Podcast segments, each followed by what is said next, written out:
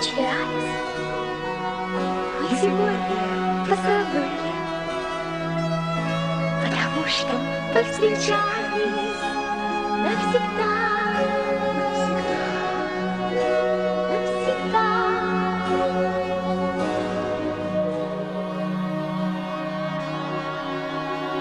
Мы не знаем, кто